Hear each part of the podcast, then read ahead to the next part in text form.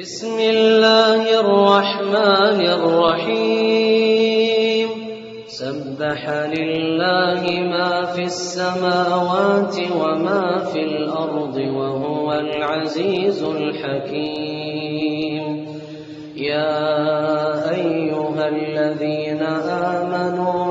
آمنوا لم تقولون ما لا تفعلون. كبر مقتا عند الله أن تقولوا ما لا تفعلون. إن الله يحب الذين يقاتلون في سبيله صفا صفا كأنهم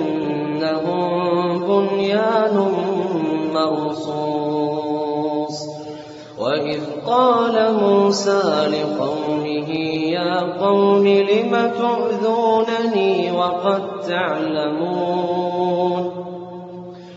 وقد تعلمون أني رسول الله إليكم فلما زاغوا أزاغ الله قلوبهم والله لا يهدي القوم الفاسقين.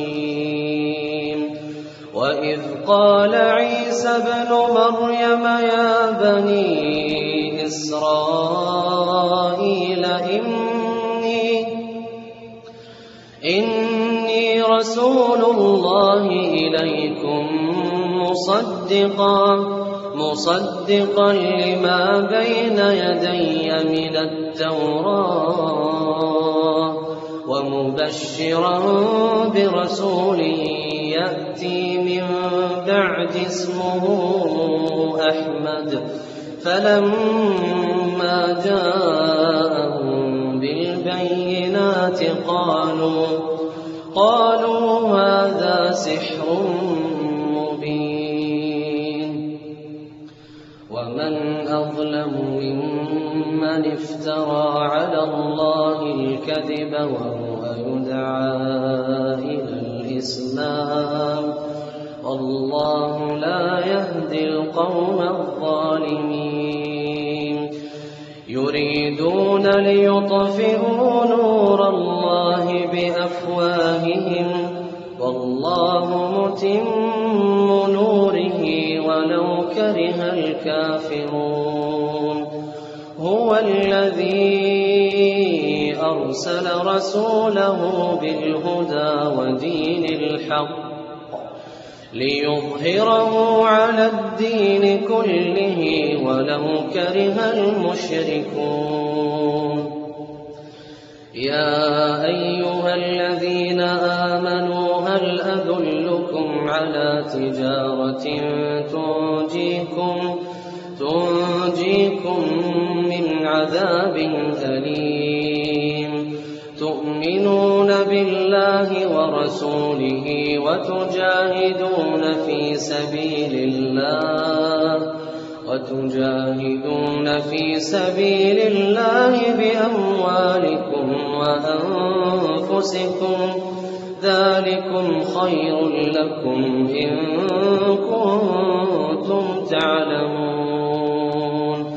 يغفر لكم ذنوبكم ويدخلكم جنات تجري ويدخلكم جنات تجري من تحتها الأنهار ومساكن طيبة في جنات عدن. ذلك الفوز العظيم. وأخرى تحبونها نصر من الله وفتح قريب وبشر المؤمنين. يا أيها الذين آمنوا كونوا أنصار الله كما قال عيسى ابن مريم للحواريين من أنصاري إلى الله. قال الحواريون نحن أنصار الله. فآمنت طائفة من بني إسرائيل وكفرت طائفة فأيدنا الذين آمنوا على عدوهم فأصبحوا ظاهرين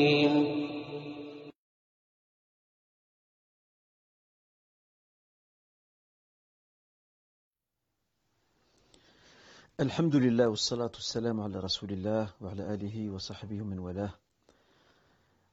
Chers frères et sœurs, assalamu alaikum wa rahmatullah wa barakatuh. Je suis honoré de vous retrouver pour ce nouveau live en ce vendredi, en ce début de soirée. Et comme le veut notre habitude, nous allons commencer, Inch'Allah par euh, le rappel du jour, que nous ferons suivre par la question du jour, puis nous entamerons, Inch'Allah, nos différentes questions que, dont je vous soumettrai les réponses euh, si tout va bien. Alors pour ce qui est de, du rappel du jour, je l'ai intitulé La préservation de la amana.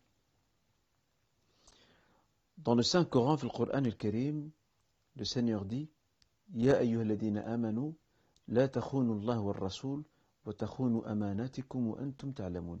Ô vous les croyants, ne trahissez pas Dieu et son messager, et ne trahissez pas les responsabilités, les amanats qui sont les vôtres, alors que vous le savez pertinemment. La amana peut prendre bien évidemment différentes formes. La amana, ça peut être un bien qu'on nous a confié. L'éducation est une amana, c'est un dépôt, une responsabilité. Le savoir transmis, c'est une responsabilité également. Le travail que l'on mène est également une responsabilité. Et, la préservation de cette amana, c'est un signe de la foi, et surtout c'est la preuve également que ce croyant est fidèle à son Seigneur et à son messager. Car on voit que le Seigneur dans ce verset que je viens d'évoquer. Dieu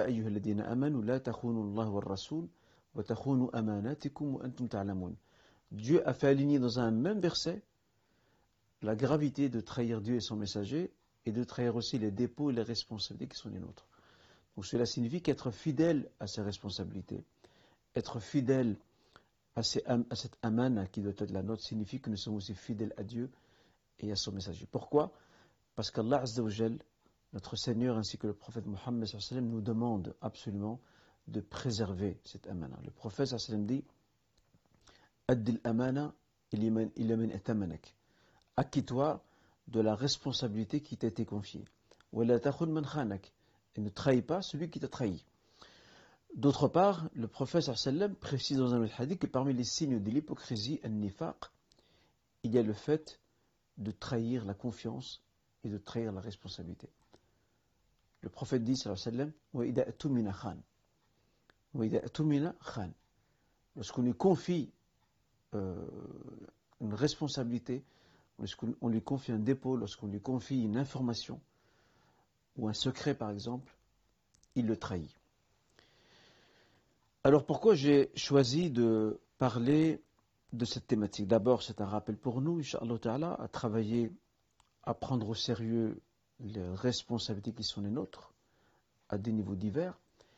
Mais j'ai aussi envie de passer un message à tous ces praticiens et praticiennes qui nous entourent et qui sont issus de notre communauté, et dont certains malheureusement euh, n'ont pas de gêne à trahir certains secrets. Ça peut être un médecin, ça peut être un psychologue, ça peut être n'importe qui, un praticien. C'est pour cette raison que j'ai choisi ce terme praticien pour euh, ratisser large. Et malheureusement, il y a quelques mois, j'ai eu une information qui m'a quand même un peu attristé en soi, et même désolé à la fois, d'apprendre que une personne, je ne dirais pas si c'est un homme ou une femme, un frère ou une sœur, je préfère utiliser le, terme de personne, une personne, qui est une personne praticienne, donc qui reçoit des personnes dans son bureau, qui les conseille. Cette personne est censée être dépositaire des secrets que lui confie euh, ces personnes qui viennent les voir ou qui viennent la voir. Et pourtant, malheureusement, cette personne praticienne, euh, et j'ai vérifié l'information, comme ça on ne me dira pas que, euh, je suis en train d'accuser quelqu'un, j'ai, veillé à, vérifier cette information. Effectivement, malheureusement, c'est avéré vrai. Alors je ne dis pas que cette personne fait ça tout le temps. Elle l'a fait une fois, et j'espère qu'elle ne le refera pas une autre fois. Et parfois, lorsqu'une personne ose le faire une fois, elle ne se gênera pas, hélas, de le faire deux fois, trois fois, dix fois, voire plus. En fait, elle divulgue, cette personne divulgue des informations concernant un de ses patients. Des choses qui sont privées, des choses sur lesquelles elle a eu échange, dialogue, pour accompagner euh, cette personne qui est venue la consulter. On le sait très bien, euh, on parle très souvent du secret euh, professionnel. Eh bien, la préservation du secret professionnel, c'est, cela va dans le sens de la préservation de la amana. Alors, vous me direz, mais pourquoi la personne qui, euh, euh, la personne qui, euh, était victime de cette trahison de confiance et cette divulgation d'un secret qui est censé rester entre la personne praticienne et celle qui est venue la voir, vous me direz peut-être, mais pourquoi cette personne euh, n'est pas partie porter plainte? Le problème, c'est que euh, entrer dans ce couloir qui est celui de la justice, quand bien même il serait légitime, parce que là, la personne se sent lésée dans son droit, ça risque de, tirer en longueur. En tout cas, c'est ce que dit la personne. Elle dit que ça risque de tirer en longueur parce qu'elle a, récolté un témoignage d'une personne qui était présente au moment où cette personne praticienne a dévoilé un secret qu'elle n'était pas censée euh, informer des gens qui n'ont rien à voir, qui, à la base n'ont pas de lien avec euh, la personne venue la, consul la, consulter. Et ça, je trouve comme assez dramatique. Et j'ai envie de dire à, cette praticienne euh, que cette praticienne, et d'autres aussi, hein, qui feraient peut-être la même chose, qu'ils prennent garde. Parce que lorsqu'on trahit les secrets des gens, Allah fera en sorte qu'un jour, on trahit vos propres secrets. Celui qui dévoile les gens, Dieu les dévoilera à son tour. Ça, c'est une certitude. Jaza'an wifaqa. C'est une justice divine. Euh, c'est la conséquence en toute justice et équité de ce que l'on fait. Ce qu'on récolte, on sème. Donc voilà, je tenais vraiment à souligner ce point. J'ai donné cet exemple à titre d'illustration, mais je, me permets d'insister sur cette notion de préservation de l'amana, les secrets qu'on nous confie, les gens qui viennent nous voir et qui, dans un caractère purement privé, veulent soit se confier ou veulent demander un conseil particulier. Nous ne pouvons pas dévoiler leur identité. C'est ce que cette personne praticienne a fait. Elle a dévoilé l'identité de cette personne-là qui est venue la consulter et a même dévoilé euh, l'information censée être secrète. Donc, euh, d'un point de vue déontologique, cette personne a fait à son devoir, et d'un point de vue religieux et éthique, islamique, idem.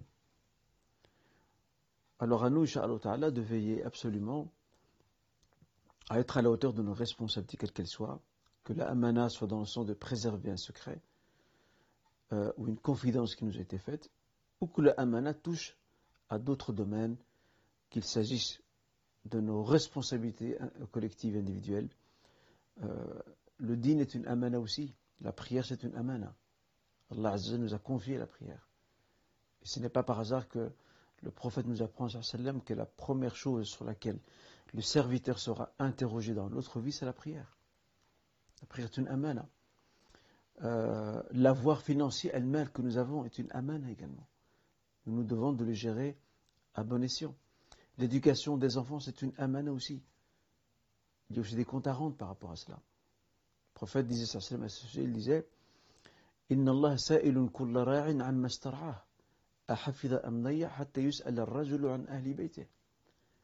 Chaque individu, dit le prophète sera interrogé au sujet des gens qui étaient à sa charge. A-t-il préservé cette responsabilité ou l'a-t-il négligé et délaissé Jusqu'à ce que l'homme ou la femme aussi soit interrogé au sujet de son foyer et de ses responsabilités conjugales et familiales. Le concept de amana est large. Euh, la santé est aussi une amana. Préserver sa santé, l'entretenir, c'est aussi une amana. Et les exemples ne manquent pas. Voilà ce que je tenais absolument à, souligner dans ce rappel en espérant qu'il soit euh, profitable pour moi-même et pour tous nos frères et sœurs, et en particulier pour les praticiens et praticiennes qui reçoivent des gens dans leur bureau, qui les conseillent. Euh, ces gens, parfois, euh, se confient, ouvrent leur cœur à leurs praticiens ou praticiennes, parce qu'ils estiment que ces personnes-là sont dignes de confiance.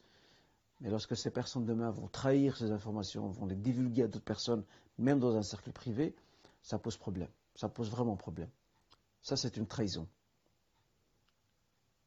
C'est une entorse très grave à la déontologie professionnelle et en même temps, c'est une grave trahison. Personne ne voudrait voir euh, ces secrets dévoilés sur la place publique, quand bien même cette place publique serait très restreinte et se, limiterait à quelques amis euh, dans une pièce, dans une maison ou un appartement. Personne n'aimerait ça. Et je m'interroge aussi, et j'interroge également ces praticiens et praticiennes. À votre tour, souhaiteriez-vous que des gens dévoilent des choses qui vous sont propres? Je ne pense pas. Donc voilà, euh, on garde le sens de l'amana au sens, euh, dans, dans, son acception la plus large possible, et la préservation de ceci est un devoir incombe à chacun d'entre nous. Permettez-moi maintenant de passer à la question du jour. La question du jour, je vais la consacrer à l'éducation. Toutefois, je me permettrai, Inch'Allah, de partir d'une situation que, dont j'étais témoin il y a quelques jours. Et c'est pour ça que j'ai décidé d'appeler et d'intituler cette question du jour, j'ai décidé de l'intituler Ces mots qui font mal dans l'éducation. Il y a une semaine de cela, pratiquement, presque une semaine, je marchais dans une rue et juste en face, euh, sur le trottoir d'en face, je vois une maman musulmane qui est en train de pousser, donc elle, elle, a une poussette, elle est en train de la pousser, et devant elle, il y a son fils. C'est un petit garçon, je pense qu'il doit avoir 5-6 ans. Et ce petit garçon tenait, je crois, un objet ou un cadre, je n'ai pas très bien vu, ce qui m'a un peu frappé, c'est que euh, le garçon donc courait, apparemment il se rendait sûrement chez des gens, et à un moment donné, la mère lui lance, donc là elle fait à voix haute, dans la rue tout le monde l'entend, elle lui dit fais attention, autrement dit préserve ce, euh, bon elle a dit dans le dialecte marocain, euh, préserve ça, fais attention à ce que tu tiens en main, ou bien je vais te tuer. Ça, c'est un mot très grave. D'une mère qui dit ça à son fils, c'est très très grave. Certains me diront, oui, mais elle a dit ça, euh, elle ne pensait pas. La question n'est pas de savoir si elle le pense ou ne pense pas. Certainement qu'elle ne le pense pas. Mais ce sont des mots qui sont graves parce que dans l'éducation, ce sont des mots qui détruisent. Ce sont des mots qui détruisent l'intérieur de l'enfant et qui l'affecte. Vous imaginez une maman qui dit, même sans le penser, qui dit à son fils, je vais te tuer Quel impact ce genre de termes ont-ils dans l'éducation, dans la construction de la confiance avec l'enfant? Et ça vaut aussi pour d'autres termes que certains parents utilisent lorsqu'ils s'adressent à leurs enfants. Euh, espèce d'incapable, on le traite du nom d'un animal, par exemple, sans, devoir le citer. Vous savez très bien de quoi je parle. Euh, tu, es, tu es un vaurien, et ainsi de suite. Quelle éducation ça va produire tout ça? Certains parents participent à détruire leurs enfants. Ils les détruisent. Et vous savez, euh, la plus grande destruction, c'est la destruction intérieure. Parce que les blessures de l'intérieur, elles prennent plus de temps à se cicatriser, à être soignées, que les blessures extérieures. Une blessure physique, aussi, certainement, ça peut prendre du temps. Mais croyez-moi que la blessure intérieure, les blessures de l'âme, les mots destructeurs que certains parents sortent de leur bouche lorsqu'ils s'adressent à leurs enfants, ces mots-là, et certains parents prennent ça à la légère. Ouais, mais c'est qu'un mot que j'ai dit comme ça. Non. Ces, ces mots-là, l'enfant l'entend bien. C'est comme un jour, j'ai entendu un père euh, qui, appelait son fils. J'étais euh, près de l'administration. Il demandait à son fils, en fait son fils tenait, son fils je pense qu'il avait, il avait dans les environs de 10 ans à l'époque. Maintenant c'est un adulte. Et vous allez comprendre la suite hein, de ce que je dis maintenant. Ce papa dit à son fils, qui avait, il était dans, il doit avoir environ 10 ans, il dit à son fils, ouais, donne-moi tel papier. Parce qu'ils étaient face à l'administration, je le rappelle. L'enfant, en fait, il a eu un moment de distraction. Il était, il était, il, était insouciant. Il pensait peut-être à autre chose, ou, bref, il a une pensée qui, a traversé son esprit. Et le père voit, le père s'agace, il voit que son garçon, son fils ne répond pas. Il lui dit, donne-moi, dit, donne-moi ce papier. Et lorsque euh, le garçon donc se ressaisit et donne le papier, le père, qu'est-ce qu'il lui dit? Il lui dit espèce de cochon. On dit ça à son enfant? Et pendant des années, ce père, malheureusement, euh, a eu des mots assassins envers, entre autres, euh, envers, ce garçon-là. Aujourd'hui, ce garçon, qui est un adulte aujourd'hui, il est détruit de l'intérieur, il est abîmé de l'intérieur il a en lui de graves séquelles. Et, et croyez-moi, je n'exagère pas dans ce que je dis. Il a de très graves séquelles. La relation avec son père s'est complètement dégradée. Complètement dégradée. En fait, il n'arrive plus à avoir son père dans les yeux. Il n'arrive plus à avoir de sentiments envers son père. Il n'en a plus. Parce que lorsqu'il était plus jeune, son père l'a détruit. Avec des mots assassins. Avec ces mots qui tuent l'âme. Et qui détruisent l'intérieur. Donc je je termine sur ce rappel par euh, la parole divine. Dites aux gens la meilleure parole, disait le Seigneur. Et l'imam Shafi'i, de son côté, avait cette très belle expression, il disait veille à habiller tes mots de la meilleure parure. Ce n'est pas en utilisant des mots euh, des mots durs, des mots euh, déplacés, des mots cruels, des mots rudes, que l'on croit qu'on va réussir à faire passer le message à son enfant qui a probablement fait preuve de maladresse, euh, d'insouciance, il a peut-être commis une erreur, ça peut arriver. Un enfant n'est pas parfait, ou même que les parents eux-mêmes ne sont pas parfaits. Euh, le chemin d'éducation est fait, est fait bien évidemment de, il est fait d'obstacles, il est fait d'erreurs, il est fait d'embûches. Mais c'est quand même dramatique de voir que certains parents, encore aujourd'hui, dans euh, ce mode de communication avec leurs enfants, ils ont un logiciel qui est un logiciel destructeur. Et si vous interrogez ce père ou cette mère, il vous dira, mais j'ai rien dit de mal. Ben, moi, je ne le pense pas. L'enfant non plus, il ne le prend pas au, premier degré. Mais la question n'est pas de savoir s'il prend ou non. Tu n'es pas dans son cœur. Tu n'es pas dans son âme. Certains enfants ne parlent pas, ne disent rien. Mais ils intériorisent ils encaissent les coups. Et ça, ne se les effets ne se voient que plus tard. Alors, euh, effectivement, veillons à, faire vêtir nos mots de la meilleure parure, déjà lorsqu'on s'adresse entre nous, euh, lorsqu'on s'adresse entre, euh, entre frères, entre sœurs, entre conjoints, conjointes, entre enfants, parents, et entre parents et enfants également, et ainsi de suite. Voilà ce que je tenais absolument à partager avec vous à travers cette question du jour, la conclusion, il y a des mots qui tuent l'âme d'un enfant. Ça le tue, ça le détruit de l'intérieur. Eh bien, ces mots, dans l'éducation, nous allons les proscrire.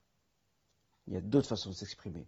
Le prophète sallam n'a jamais été, jamais le prophète sallam, tel qu'il a été décrit, il n'a jamais été obscin. Il n'a jamais été vulgaire il n'a jamais utilisé de termes déplacés. alors euh, il incarne certainement notre exemple et rappelons-nous des conséquences sur le long terme que ces mots assassins peuvent euh, faire subir à ces enfants qui sont une amena entre nos mains. Voilà, chers frères, chères sœurs, euh, ce que je tenais à vous dire par rapport à, à la question du jour. Nous allons maintenant, sans plus tarder, entamer la première question de notre séance question-réponse de ce live. La question est la suivante. Qu'en est-il de la prière des glorifications at Le hadith à son sujet est-il fondé et comment s'accomplit-elle? Il y a effectivement un hadith rapporté par Abu Daoud, Tirmidhi et d'autres d'après le compagnon Ibn Abbas. Ce hadith a reçu un surnom de la part des savants. Il l'appelle, ou du moins la prière euh, que comprend ce hadith, il l'appelle salat ou tasabih, la prière des glorifications. Je commence depuis le début. Il y a eu débat entre les savants du hadith muhaddithoun quant, à, quant au, bien fondé de ce hadith. Est-il authentique ou non? La majorité, el-jumhur, des savants du hadith, parmi lesquels nous avons, je vais citer des noms, certains ne vous parlent peut-être pas, pour d'autres qui ont l'habitude de lire euh, des ouvrages vont certainement euh, repérer et reconnaître ces noms. Parmi ces noms-là, nous avons de ces savants qui ont, établi euh, la validité la fiabilité de ce hadith, que je vais décortiquer après, Nous avons l'imam al-Daraqutni, nous avons également le Khatib al-Baghdadi, nous avons Al-Hakim, l'imam al-Dhahabi, al-Suyuti, Al-Hafid ibn Hajar, et parmi les contemporains, le Cheikh al-Albani. Et qu'Allah les couvre tous de sa clémence. Et puis il y a d'autres gens de science qui ne partagent pas ce point de vue et qui estiment que ce hadith euh, ne peut être attribué au prophète parce que leurs yeux n'est pas fondé. Euh, parmi eux, nous avons euh, nous avons euh, un savant chef qui s'appelait Sirajuddin al-Bulqini, et nous avons aussi, parmi les l'imam Ahmed, pardon, Ibn Taymiyyah, et parmi les contemporains, le Cheikh Ibn Uthaymin, rahmatullah alayhim ajma'in, qu'Allah les couvre tous de sa clémence. Il y a un débat, en réalité, sur, sur l'authenticité et la fiabilité de hadith. Mais il semble, Wallahu a'lam, que ce hadith, malgré tout, demeure fiable minimum qu'on puisse dire, c'est qu'il est Hassan. Vous savez, il y a le degré sahih, authentique, et il y a le degré Hassan qui va juste en dessous. Donc Hassan qu'on peut traduire par, fiable. Sahih par authentique. Ça, c'est le minimum qu'on puisse dire du fait que ce hadith même se, se, retrouve renforcé par euh, plusieurs euh, canaux de transmetteurs qui pourraient, Inch'Allah l'élever à un degré de fiabilité. Mais je rappelle que débat il y a. Maintenant, de quoi s'agit-il exactement? Le prophète sallam a dit un jour à son oncle Al-Abbas, et ce hadith rapporté par, je le rappelle, par le, par le cousin du prophète sallam qui est Abdullah ibn Abbas, donc le fils de l'oncle du prophète. Al-Abbas, l'oncle du prophète et le père de Abdullah, euh, le prophète lui dit, veux-tu que je te gratifie, que je te comble d'un bienfait il y a dix choses, si tu les fais, toutes tes fautes te seront pardonnées. Anciennes, présentes, les premières, les dernières, celles que tu as faites de manière préméditée et par erreur, celles que tu as faites en public et de manière intime et cachée. Et là, le prophète lui suggère de, prier quatre rak'ahs Nafila, bien sûr, une prière surrogatoire. C'est pas une prière obligatoire. Quatre raka'a. Il lui dit, quand tu commences dans la première raka'a, tu récites la Fatiha, plus deux versets ou une sourate. Ensuite, tu répètes quinze fois, Subhanallah, Alhamdulillah, La ilaha illallah, Wallahu Akbar. Puis, tu fais l'inclinaison, un recours. Et dans le recours, après les invocations propres au recours, tu dis dix fois la même formule. Subhanallah, Alhamdulillah, La ilaha illallah, Wallahu Akbar. Puis tu te redresses. Et là aussi, il y a, comme on le sait, des invocations à dire lorsqu'on se redresse. Et, après avoir dit ces invocations, tu répètes de nouveau dix fois Subhanallah, Alhamdulillah, La ilaha illallah, Allahu Akbar. Tu descends la prosternation, là nous sommes prosternés, la même chose, il y a les invocations de la prosternation, suivies par la répétition dix fois de la même formule, Subhanallah, Alhamdulillah, La ilaha Allahu Akbar. Tu t'assis, la même chose. Tu redescends, la même chose. Tu te relèves, la même chose, puis tu entames pour la deuxième raka'a, tu entames la Fatiha, plus des versets une sourate, et ensuite tu répètes 15 fois, Subhanallah, Alhamdulillah, Allahu Akbar, et tu es reparti de nouveau pour le recours, pour le redressement, pour la prosternation, l'assise entre deux prosternations, la prosternation de nouveau, et durant tous ces autres mouvements, c'est à chaque fois dix fois. C'est ça, Salat al-Tasabih. Il y a beaucoup de, frères et de sœurs qui, parfois s'interrogent, se demandent, mais est-ce qu'on peut pratiquer cette, cette prière? Le prophète termine euh, ce hadith en disant, euh, il suggère à son oncle, l'Abbas, il lui dit, fais-le, ne fût-ce qu'une fois par jour. Si tu ne peux pas, fais-le une fois par semaine. Si tu ne peux pas, fais-le une fois par mois.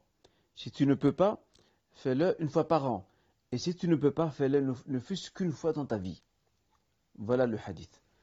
Euh, touchant à la prière des glorifications salat je rappelle euh, que, la, fiabilité de ce hadith fait débat entre les savants du hadith, mais si quelqu'un décide quand même de s'adonner à cette prière, euh, il ne commettra aucune erreur. Inch'Allah. Nous allons prendre euh, une deuxième question avant, Inch'Allah, notre pause. Euh, qu'en est-il de celui qui spécifie vouloir donner sa zakat pour les salaires de ceux qui la gèrent dans une, dans une structure associative?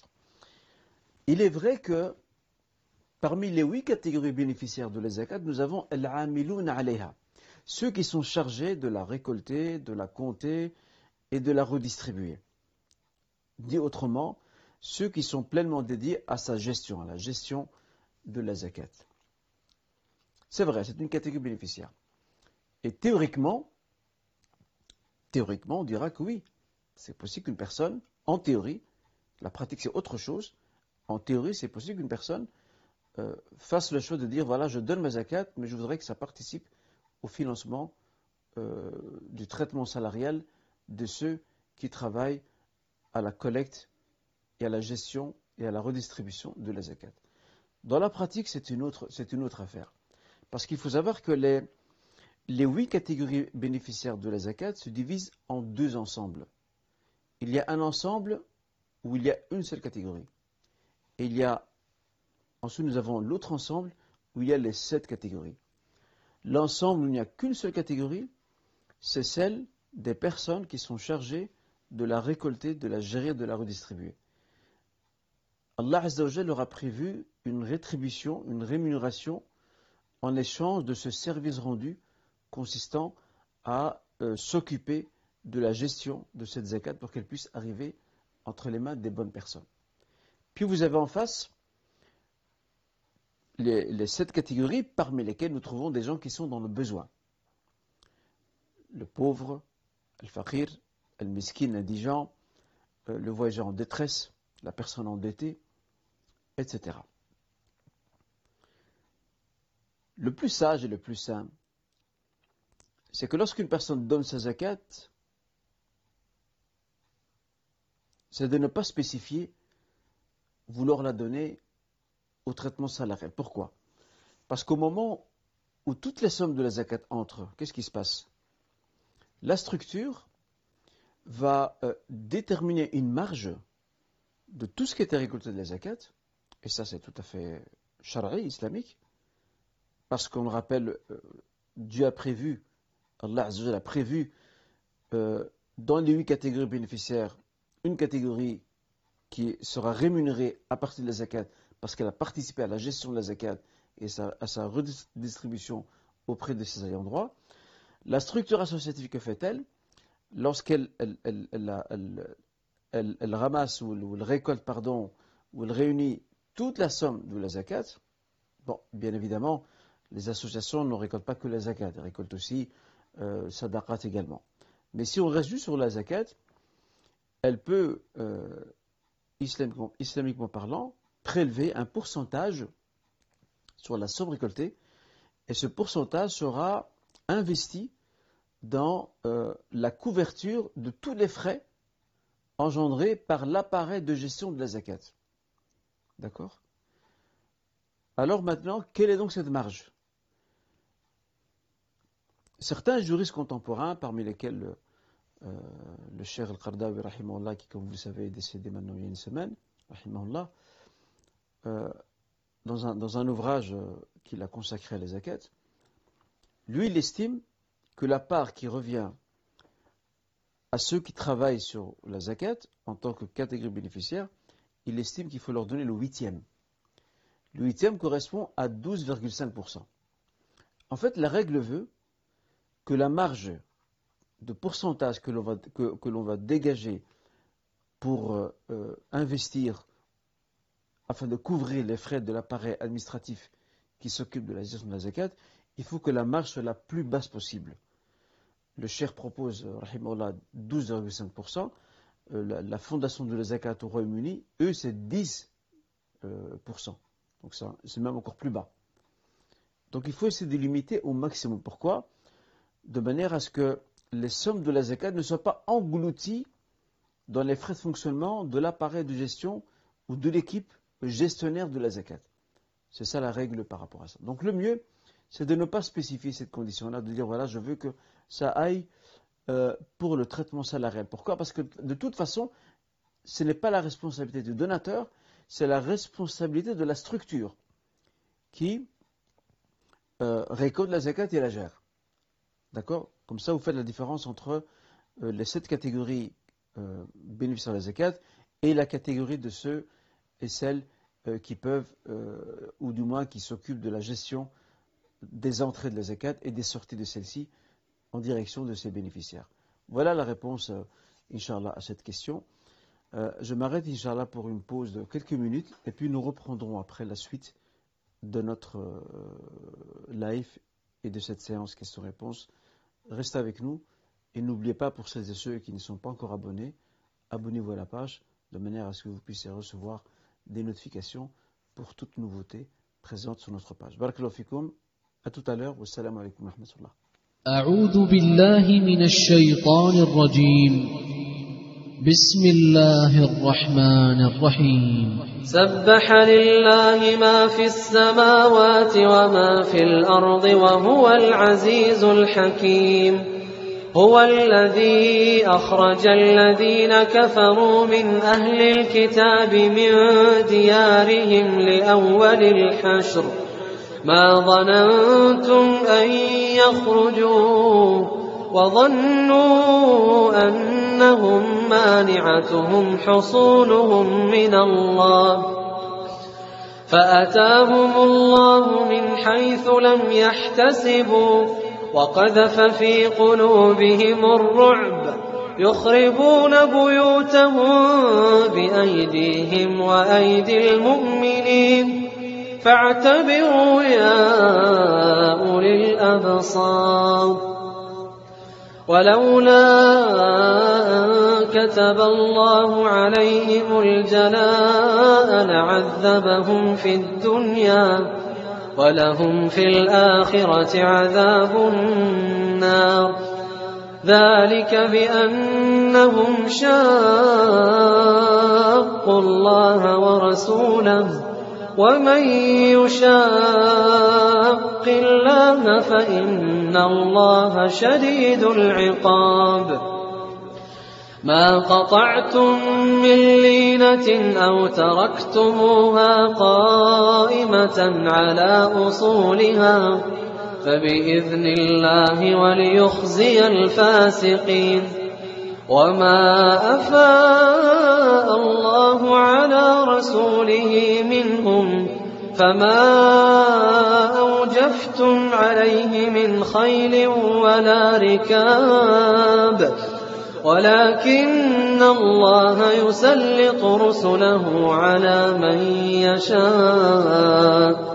والله على كل شيء قدير. ما أفاء الله على رسوله من أهل القرى.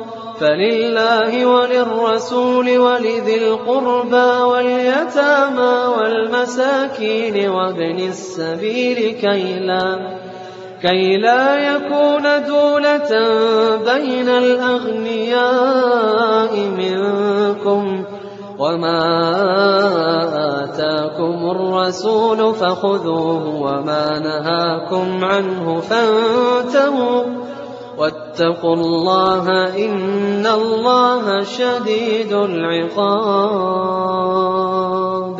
للفقراء المهاجرين الذين أخرجوا من ديارهم وأموالهم يبتغون يبتغون فضلا من الله ورضوانا. وينصرون الله ورسوله أولئك هم الصادقون والذين تبوأوا الدار والإيمان من قبلهم يحبون يحبون من هاجر إليهم ولا يجدون في صدورهم حاجة ولا يجدون في صدورهم حاجة مما أوتوا ويؤثرون ويؤثرون على أنفسهم ولو كان بهم خصاصة ومن يوق شح نفسه فأولئك هم المفلحون والذين جاءوا من بعدهم يقولون ربنا اغفر لنا ولإخواننا الذين سبقونا بالإيمان ولا تجعل في قلوبنا غلا للذين آمنوا ربنا إنك رؤوف رحيم ألم تر إلى الذين نافقوا يقولون لإخوانهم الذين كفروا من أهل الكتاب لئن أخرجتم لنخرجن معكم ولا نطيع فيكم أحدا أبدا وإن قتلتم لننصرنكم والله يشهد إنهم لكاذبون لئن أخرجوا لا يخرجون معهم ولئن قتلوا لا ينصرونهم ولئن نصروهم ليولن الأدبار ثم لا ينصرون لأنتم أشد رهبة في صدورهم من الله ذلك بأنهم قوم لا يفقهون. لا يقاتلونكم جميعا إلا في قرى محصنة أو من وراء جدر. بأسهم بينهم شديد. تحسبهم جميعا وقلوبهم شتى. ذلك بأنهم قوم لا يعقلون. كمثل الذين من قبلهم قريبا ذاقوا وبال أمرهم ذاقوا وبال أمرهم ولهم عذاب أليم. كمثل الشيطان إذ قال للإنسان اكفر فلما كفر قال إني بريء منك. إني أخاف الله رب العالمين. فكان عاقبتهما أنهما في النار خالدين فيها. وذلك جزاء الظالمين. يا أيها الذين آمنوا اتقوا الله ولتنظر ولتنظر نفس ما قدمت لغد واتقوا الله. إن الله خبير بما تعملون. ولا تكونوا كالذين نسوا الله فأنساهم أنفسهم. أولئك هم الفاسقون. لا يستوي أصحاب النار وأصحاب الجنة. أصحاب الجنة هم الفائزون. لو أنزلنا هذا القرآن على جبل لرأيته خاشعا لرأيته خاشعا متصدعا من خشية الله. وتلك الأمثال نضربها للناس لعلهم يتفكرون. هو الله الذي لا إله إلا هو عالم الغيب والشهادة. هو الرحمن الرحيم. هو الله الذي لا إله إلا هو الملك القدوس السلام. الملك القدوس السلام المؤمن المهيمن العزيز. العزيز الجبار المتكبر. سبحان الله عما يشركون. هو الله الخالق البارئ المصور له الأسماء الحسنى. يسبح له ما في السماوات والأرض وهو العزيز الحكيم.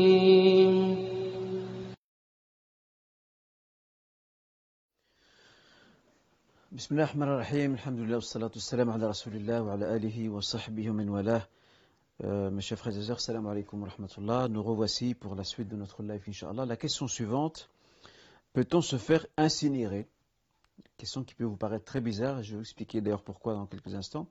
Et y a-t-il des cas où on peut brûler des corps humains Alors pourquoi j'ai soulevé cette question Parce qu'il y a quelques années, il y a un papa, euh, d'origine marocaine, donc musulman, qui était marié depuis très longtemps avec une, dame belge non musulmane.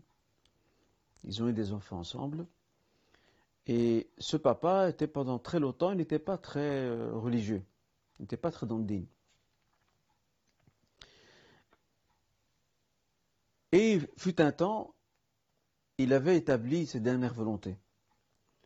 Dans cette période où il n'était pas euh, sur, le chemin d'islam, dirais-je, et dans ce, dans ce document de cette dernière volonté, qui était acté d'ailleurs, hein, ce n'est pas juste un bout de papier, c'était acté, il demanda à se faire incinérer, euh, tout comme son épouse également. Or, il s'avère que, avec les années, de ce que j'ai eu comme information, il semble que ce papa qui a pris de l'âge, il a commencé petit à petit à revenir vers euh, une certaine pratique religieuse, mais il n'a jamais changé ce document. Il a laissé comme ça. Et à sa mort, parce qu'il est mort avant son épouse, à sa mort est né un conflit entre son épouse et une partie de ses enfants, et surtout certains proches de ce papa, rahimahullah, euh, qui est décédé. Pourquoi? Parce qu'ils n'acceptaient pas l'idée que le père soit leur, père ou leur proche euh, soit incinéré. Il a été incinéré il est incinéré parce qu'il y, a un document officiel. Il ne s'est pas rétracté, l'épouse est derrière. Euh, il s'est fait incinérer. Ça fait beaucoup de débats. Je me rappelle qu'à l'époque, euh, un frère était venu m'en parler. Ça date d'il y a quelques années, c'était avant le Covid. Il était venu m'en parler. Et j'ai trouvé intéressant ici un peu de reproduire, de manière résumée bien sûr, la réponse que j'avais donnée à l'époque à ce frère qui était venu m'interroger là-dessus surtout sur la question de l'incinération. Comme vous savez, nous musulmans, euh, nous, enterrons les corps donc dans la terre. Et maintenant, la question se soulève. Au vu de ce cas, et peut-être il y en a d'autres, euh, de, de familles qui seraient confrontées au même problème. Il faut savoir que l'islam ne permet pas l'incinération euh, d'un corps défunt. Pourquoi? Parce que l'islam, et ça ce sont nos convictions religieuses, les autres cultes et cultures ont le droit de faire ce qu'ils veulent selon leurs convictions, mais selon nos convictions à nous, le corps humain est sacré, vivant et mort. Si briser l'os d'un vivant ne peut être permis même après sa mort, d'accord On casse l'os, alors on briser l'os d'un vivant et le faire aussi après sa mort, ça revient au même, c'est manquer de respect et c'est toucher à la dignité, al-karama de cet être humain. Donc l'islam ne permet pas d'incinérer le corps d'un défunt. Il doit être mis euh, dans la terre et euh, il suivra le cours naturel des choses, à savoir celui de la décomposition. D'accord? De façon tout à fait naturelle. Voici donc la réponse. Là, je vous ai vraiment résumé la chose. Islamiquement, on ne peut pas incinérer un corps. Parce que l'incinérer, c'est porter atteinte à la dignité qui doit être celle d'un mort. Maintenant, j'en viens à l'autre aspect de la question, et qui sera de savoir, mais est-ce une règle générale, ou y a-t-il des fois des exceptions? Nous sommes ici confrontés à une règle générale. Et comme vous le savez, toute règle générale, que ce soit dans le droit islamique ou en dehors du droit islamique, peut avoir des, peut avoir des dérogations et des exceptions. Oui, il peut arriver à ce qu'on brûle des corps à deux conditions. La première condition, c'est que euh, le fait de laisser les corps comme ils sont et de les éventuellement de les enterrer peut représenter un danger de contamination dans le cas de peste, etc. Et la deuxième condition, c'est qu'il y ait des, médecins ou des experts scientifiques qui se prononcent sur le danger que représente le fait de ne pas brûler les corps. Là, à ce moment-là, brûler ces corps et les incinérer sera une nécessité pour préserver al-maslah al-amma, l'intérêt général et collectif de la collectivité de la société. Vous voyez, c'est ça l'exception à la règle. Sinon, on ne peut pas brûler, incinérer un corps. Le corps a une, très grande horma, il a euh, une très grande sacralité, vivant et mort. Voilà donc euh, ce qu'il en est par rapport à cette question. Alors, nous passons à la question suivante. C'est la, question d'une sœur qui se demandait, elle demandait, est-ce que euh, puis-je mettre de fossiles à la maison pour plaire à mon mari? La question de mettre de fossiles, c'est une question qui a fait débat parmi nos juristes contemporains. Ce qui est certain, c'est qu'au minima, il sera dit que c'est déconseillé macro. Mais on ne peut pas l'interdire formellement. Surtout si la femme le fait dans le but euh, de, plaire à son mari, et sachant que le principe concernant une femme, principe initial, le asl, c'est que euh, zinatul mar'a, l'embellissement de la femme, en tout cas dans le droit musulman, l'embellissement de la femme s'inscrit dans la sphère de ce qu'on appelle el-mubah, le permis. Sauf exception émise par notre Seigneur et le prophète Mohammed. Il y a des exceptions euh, qui cadrent, si vous voulez, cette, cette, cette permission euh, d'embellissement d'une femme. Et bien sûr, ces, exceptions qui ne permettent pas euh, l'embellissement poursuivent des objectifs spirituels, sociaux, etc. Éthiques également. Euh, voilà ce qu'on peut dire par rapport à ça. Donc il n'y a pas d'interdiction formelle. En résumé, la femme peut euh, mieux vous l'éviter, mais rien ne lui interdit de euh, porter ses cils, Inch'Allah, pour plaire à son mari, si c'est ça l'intention. Peut-on recouvrir ses enfants avec des draps et couvertures sur lesquels figurent des dessins et personnages? La réponse est oui. Pourquoi? Parce que on connaît très bien la position de l'islam par rapport aux images euh, de créatures dotées d'âme, comme les êtres humains, comme les animaux. La position de l'islam est claire là-dessus. On en a déjà parlé dans des lives précédents. Maintenant, je ne dis pas que maintenant que prendre une photo est interdit, hein, ce n'est pas ce que je dis. Mais en tout cas, du moins, l'exposer dans sa maison. L'exposer dans sa maison, qu'il soit dans un album caché, ça c'est une autre affaire.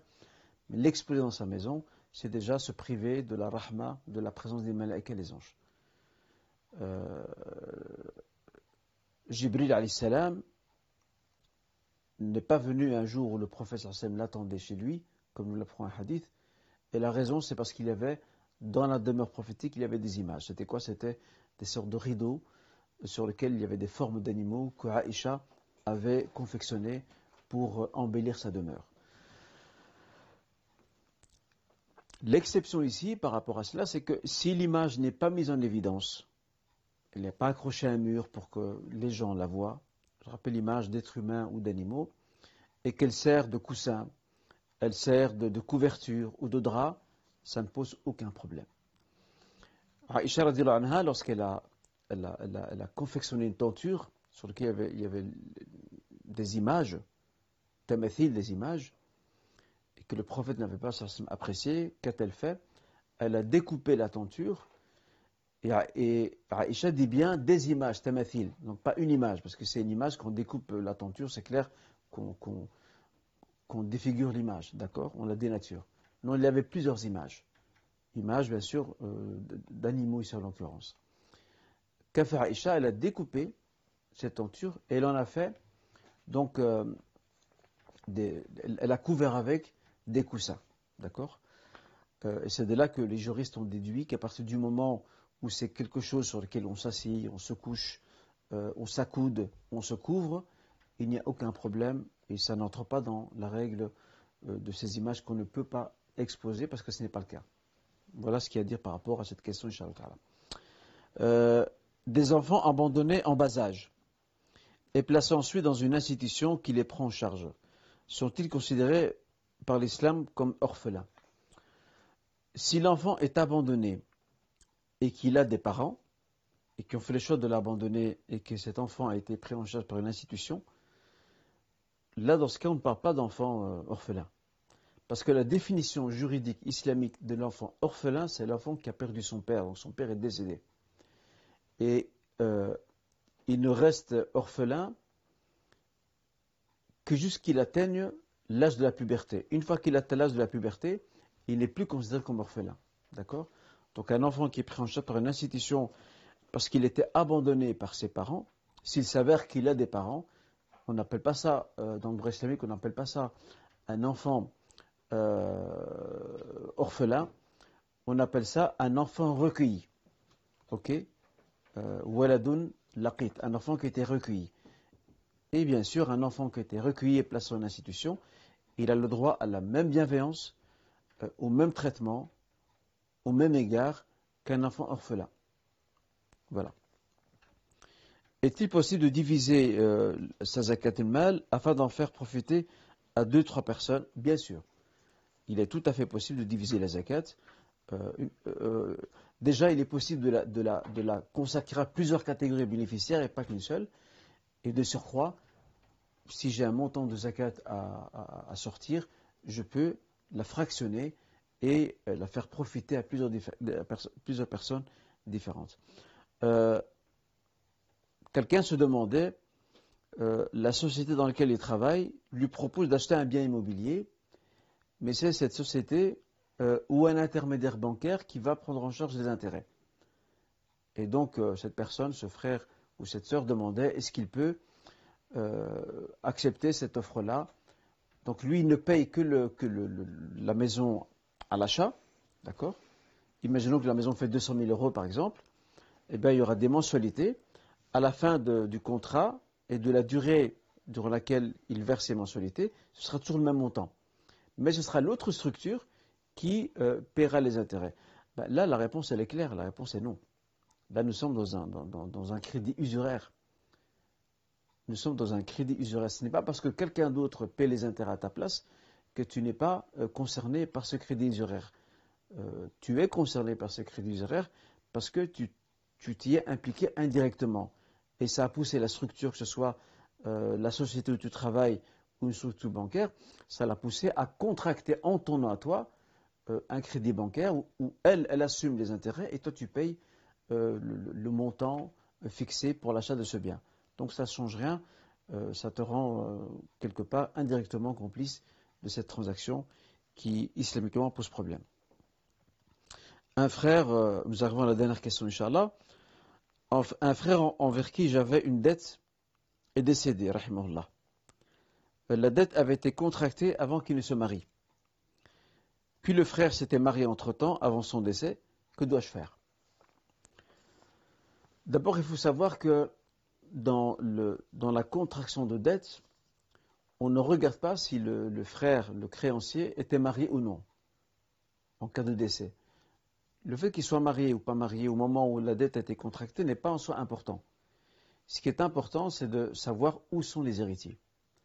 Parce que tout bien que laisse une personne défunte revient à ses héritiers. C'est un droit commun, mushtarak, c'est un droit commun qui revient aux héritiers. Idem pour, pour cette dette. Le frère, ce qu'il doit faire, euh, il a ici deux choix. Le premier choix, c'est qu'il s'il arrive à entrer en contact avec la famille du défunt, et quand je dis famille, ce n'est pas seulement l'épouse, c'est aussi d'autres membres de la famille euh, qui, ont, qui, étaient en droit d'hériter euh, de, ce, de, de, ce frère décédé, éventuellement. Quand je dis éventuellement, c'est par rapport à ceux qui pouvaient probablement et potentiellement hériter. Il doit entrer en contact avec les héritiers, dont l'épouse, bien sûr, fait partie maintenant de ces personnes-là, de ces, pardon, de ces personnes héritières. Et s'il n'arrive pas à, à, entrer en contact avec, euh, avec les héritiers parce qu'ils ne sont pas où ils sont, euh, il n'a pas de, de, personne intermédiaire qui puisse le, diriger ou, le diriger vers euh, ses héritiers, dit autrement, il n'arrive pas à entrer en contact avec cette famille. Dans ce cas, qu'est-ce qu'il peut faire? Il peut donner, euh, il peut verser cette dette en guise d'aumône au nom de ce frère décédé. Mais il doit faire, il doit déployer tous ses efforts nécessaires et possibles afin de rechercher les héritiers, parce que cette dette qu'il doit à ce frère décédé, cette somme-là revient, est un droit des héritiers, parce qu'elle entre dans la propriété qu'a laissé l'héritier, ou dans les biens qu'a laissé l'héritier. Voilà donc ce que l'on peut dire par rapport à cette dernière question. En tout cas, j'espère que vous avez pu profiter, Inch'Allah, de, de cette séance questions-réponses. Et je vous donne rendez-vous euh, pour le prochain live. Barakallahu fikum. Et je vous dis, Assalamu alaikum wa rahmatullahi. Passez une très bonne soirée, un bon week-end et une bonne fin de semaine. Assalamu alaikum wa rahmatullah.